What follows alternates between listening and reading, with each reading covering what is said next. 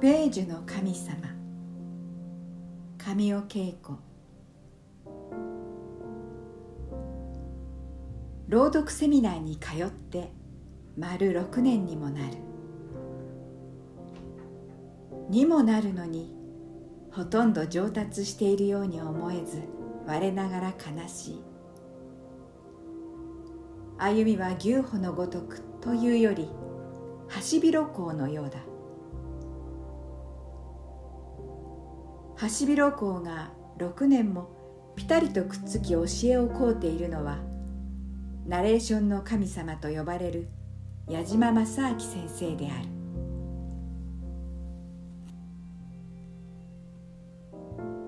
神様は昨年4月米寿をお迎えになっていた。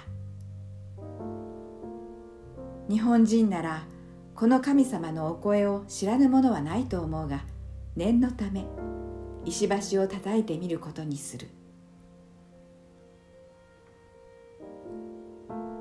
テレビ映画0011ナポレオンソロのロバート・ボーンやスター・トレックのカーク船長が日本語を話す時それは神様の声だった。クイズタイムショックでよどみなく出題していたのも神様。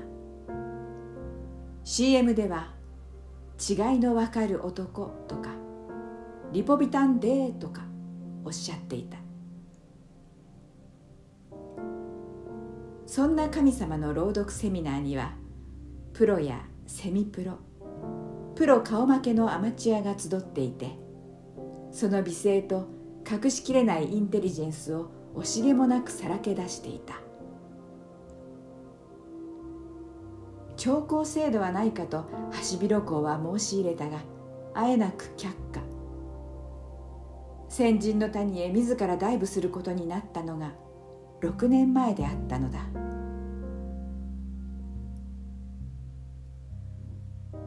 声は遺伝的要素も強く神様のお声は本物の神様からのギフトのようにも思われた。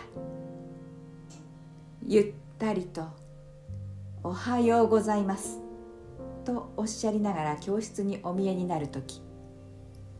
周囲の空気層はそれを世間に伝導させることのできる任務を得た行幸に打ち震えているように思われる。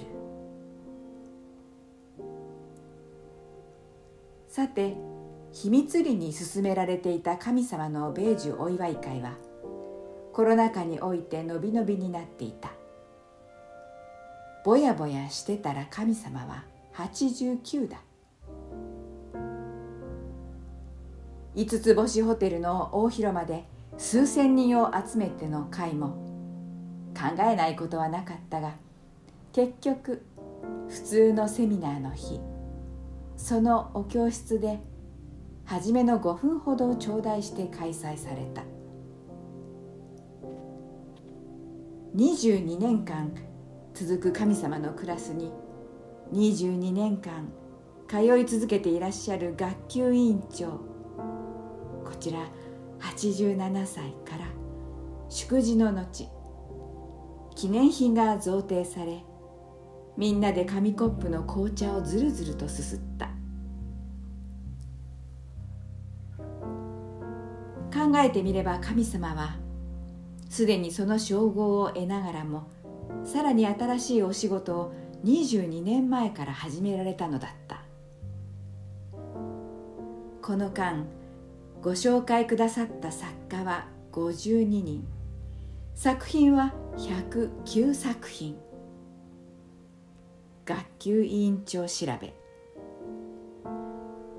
その守備範囲の広さに改めて驚愕した。そしてなお共にまた勉強させていただくとおっしゃった。セミナー終了後エレベーターホールまで行く途中でハシビロコウが見たのは受付カウンターで早々と新年度の申し込みをなさる学級委員長の丸いお背中だった。